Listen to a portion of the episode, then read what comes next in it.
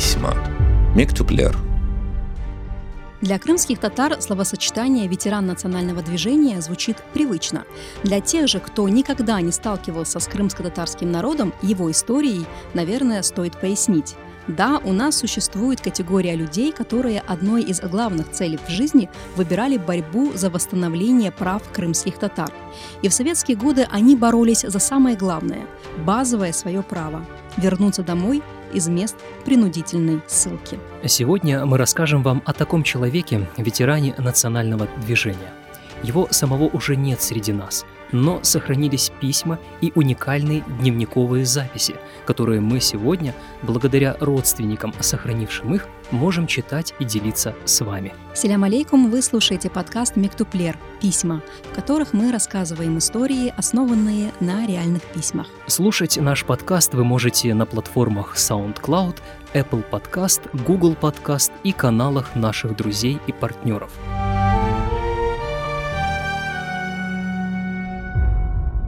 Наш герой Тейфук Сейдалиев родился в деревне Дарменкой, Дагерменкой, ныне Запрудная, Большая Алушта, в 1920 году. Его родители погибли во время Крымского голодомора в начале 20-х. Маленького Тейфука отдали в школу-интернат. В 1936 году юноша поступил в педагогическое училище в Ялте, но полноценно отучиться ему не довелось. В 1939 году его призвали в армию и отправили сначала на советско-финскую войну, а затем на фронт Второй мировой. Молодой Тейфук был в звании техника-лейтенанта авиации. Демобилизовали его в 46-м, когда война давно уже отгремела. Тейфук вернулся в Крым, но никого из близких и знакомых не нашел. Он не понимал, куда идти и с кем видеться. Прошедший войну Сейдалиев тогда еще не знал, какая чудовищная трагедия произошла с его народом. По приказу Сталина 18 мая 1944 года все крымские татары, включая новорожденных, детей, женщин и стариков, были высланы из Крыма. Спецоперация началась в 4 утра. Сонных и испуганных людей грузили в вагоны для скота и вывозили за тысячи километров в Центральную Азию и на Урал.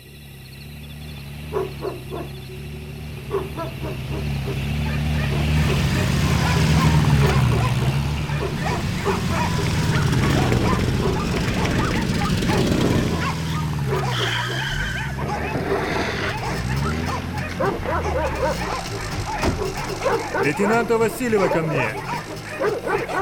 Товарищ капитан, лейтенант Васильев по вашему приказанию прибыл. Отцепите с района, чтоб ни одна мышь не проскользнула. Да закрыт ли кто-нибудь пасть этой шапки? Приказ понял. Отделение за мной! Любое отделение вперед! Выводите предателя Родины! Товарищ капитан, пятый на проводе. Да, товарищ полковник. Понял, товарищ полковник? Так точно, товарищ полковник. Быть через час на месте сбора. Есть. Это был фрагмент из композиции диджея Бибека под названием «Депортация». Сын народа-изгоя Тейфук Сидалиев отправился на поиски своего единственного брата в Узбекистан. И нашел его в Ташкентской области в хлопковом совхозе Аккурган. Там и остался. Женился, со временем в молодой семье появились дети –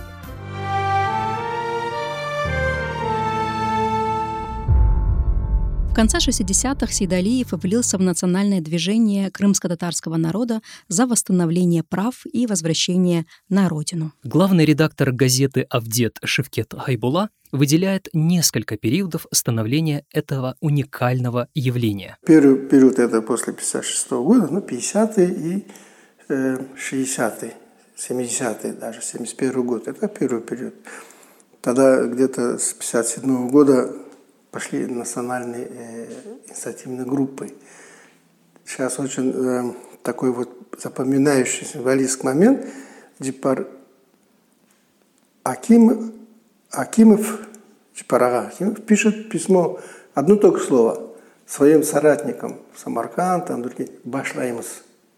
И вот это национальные эти инициативные группы стали появляться. Второй вот э, период – это уже возникновение определенных э, идейных э, по содержанию и в практических вещах, такие вот уже с идеей уже сформированной.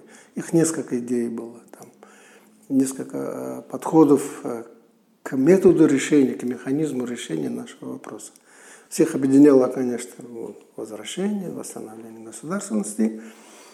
Первая, скажем, такая вот концепция петиционного характера. То есть она как бы, можно двумя словами, ну вы все-таки хорошие ребята, ну, ошибку совершили, давайте исправим эту ошибку. Такая группа была. Была такая группа, куда я себя а, отношусь, отношу. То есть мы видели более шире. А, мы не, не говорили, что это вот коммунисты сделали или там вот какие-то агенты сделали. Мы брали вот из, с точки зрения, э, скажем, исторического такого подхода – вот они наши оппоненты. Мы делаем, до сих пор имеем с этими оппонентами, начиная ну, минимум с 1783 года. По мнению Шевкета Кайбулы, инициативные группы придерживались разных взглядов на то, как именно должны быть восстановлены права крымских татар, как должно происходить возвращение в Крым.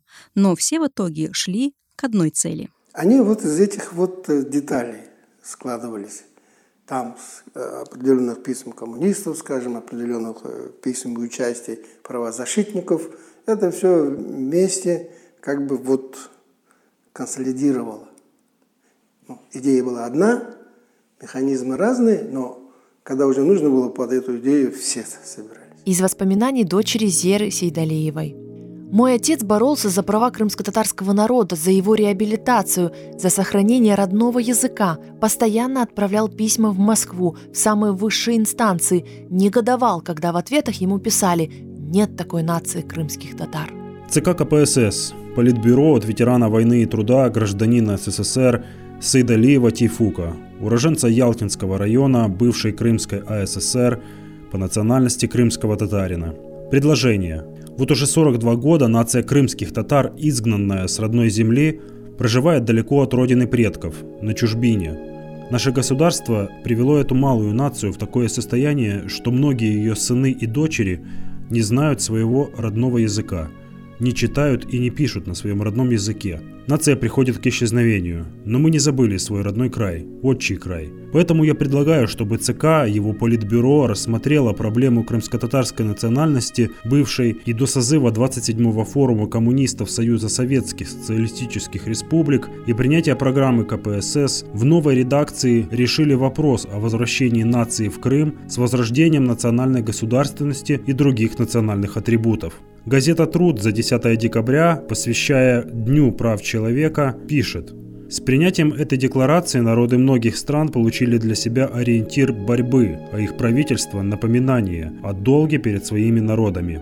Только наше государство во главе с ЦК КПСС до сих пор не признают этого долга перед своими гражданами, нациями, изгнанными с их родной земли в 1944 году, 12 декабря 1985 года.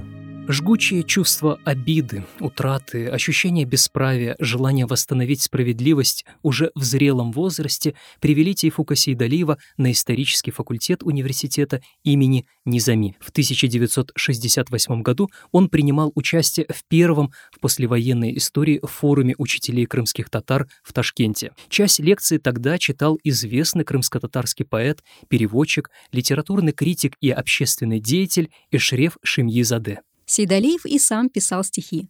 Мы держим в руках уже рассыпающиеся листки с его записями. Вот стихотворение под названием «Родина». Ветан. Эй, ағалар, бойлемыдыр Қырым халқының язысы, ғұрбет эллер топрағында олюп кетті ярысы. Неже түрлі күнлер көрді, ұнытылмас ажысы, Оксыз қалған сәбейлеріні дестан олды чоқысы. О чем эти строки? Тяжелые размышления о том, что пришлось пережить народу, о вопросах, на которые никто так и не смог дать ответа.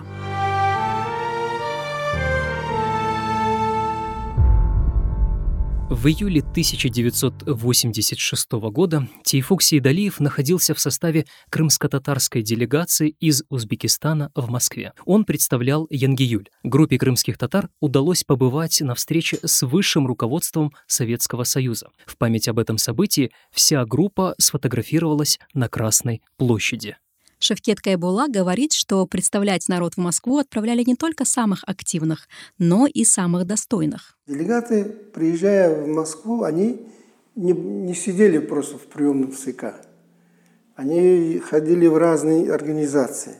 Вот. Встречались с разными людьми, писателями, там, редакциями разных газет, там, э, ну, во всех этих. Это, это был вот один из механизмов работы кучу распространения, ознакомили э, широкого круга людей с нашей проблемой. Тогда вот такие же люди, как Приставкин появлялся, Акуджава, которые вот откликнулись на это наши вещи, Вознесенский.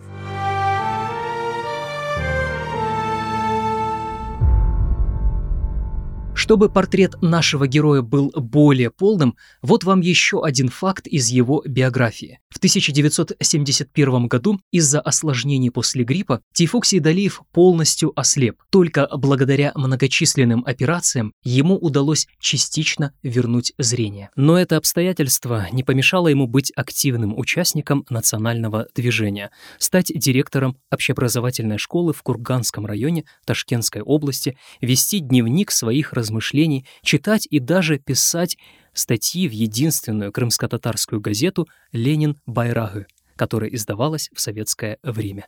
Газета «Ленин Байрага», 4 августа 90 года, из статьи Тейфука Сейдалиева. В течение последних трех лет пути меры, решения, которые предлагают руководители Союза, Украинской Республики, Крымской областной партии, все направлены на то, чтобы обмануть наш народ, чтобы только дать возможность жить надеждой. До этого дня ни один из принятых указов, которые попрали права нашего народа и были направлены против нас, так и не отменили. Говорит Зера Сейдалиева. Мы выросли на теплых рассказах наших родителей о Крыме, на воспоминаниях о том времени, которое они застали на родине до 1944 года. Ностальгия по родине не проходила, а после прочтения крымско-татарских газет они часто делились между собой своими мыслями, обменивались мнениями. В конце 80-х, начале 90-х Тейфук Сейдалиев не раз приезжал в Дерминкой, чтобы увидеть родной дом. Он искал его обитателей, переселенцев или их потомков, которые в этом доме поселились. Однажды, не найдя никого, Сейдалиев оставил записку, а в ней указал свой адрес в Узбекистане. Спустя какое-то время ему написал сын того самого переселенца.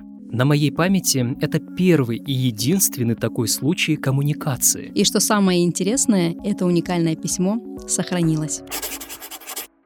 Крым, Алушта, Запрудная. Здравствуйте, уважаемые Сейдалиев, Тайфук и ваша семья. Извините, если неправильно написал ваше имя и фамилию.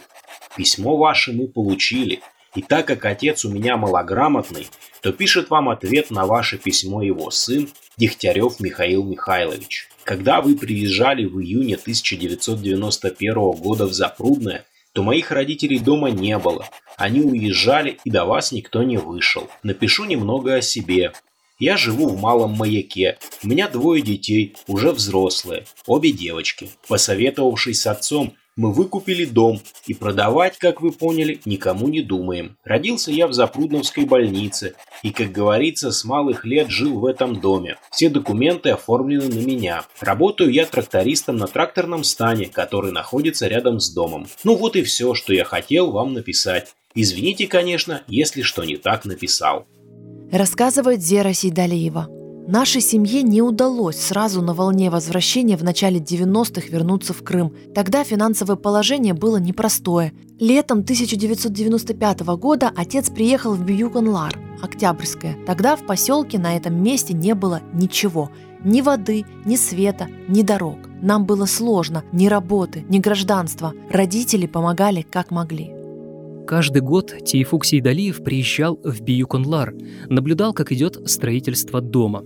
Осенью 2002 он приехал в Крым последний раз.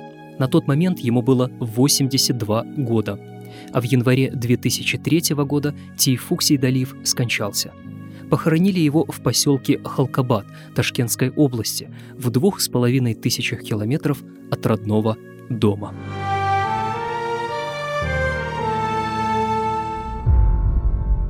Конечно, в рамках этого подкаста мы познакомили вас только с частью архива Тейфука Сейдалиева. К слову, благодарим его родных за доверие и возможность работать с такими редкими материалами. Думаю, что молодые историки и исследователи могли бы серьезно поработать с этим архивом с пользой для себя и общества. А вы слушали подкаст «Мектюплер», котором мы рассказываем реальные истории в письмах. Над проектом работали Рустем Халилов, Наджие Феми, Заир Бакал, композитор Усиин Бекиров. Если в вашей семье сохранили старые письма, пишите нам в социальных сетях или по адресу письмо подкаст собачка gmail.com. Приглашаем вас стать частью нашего проекта и до встречи через неделю.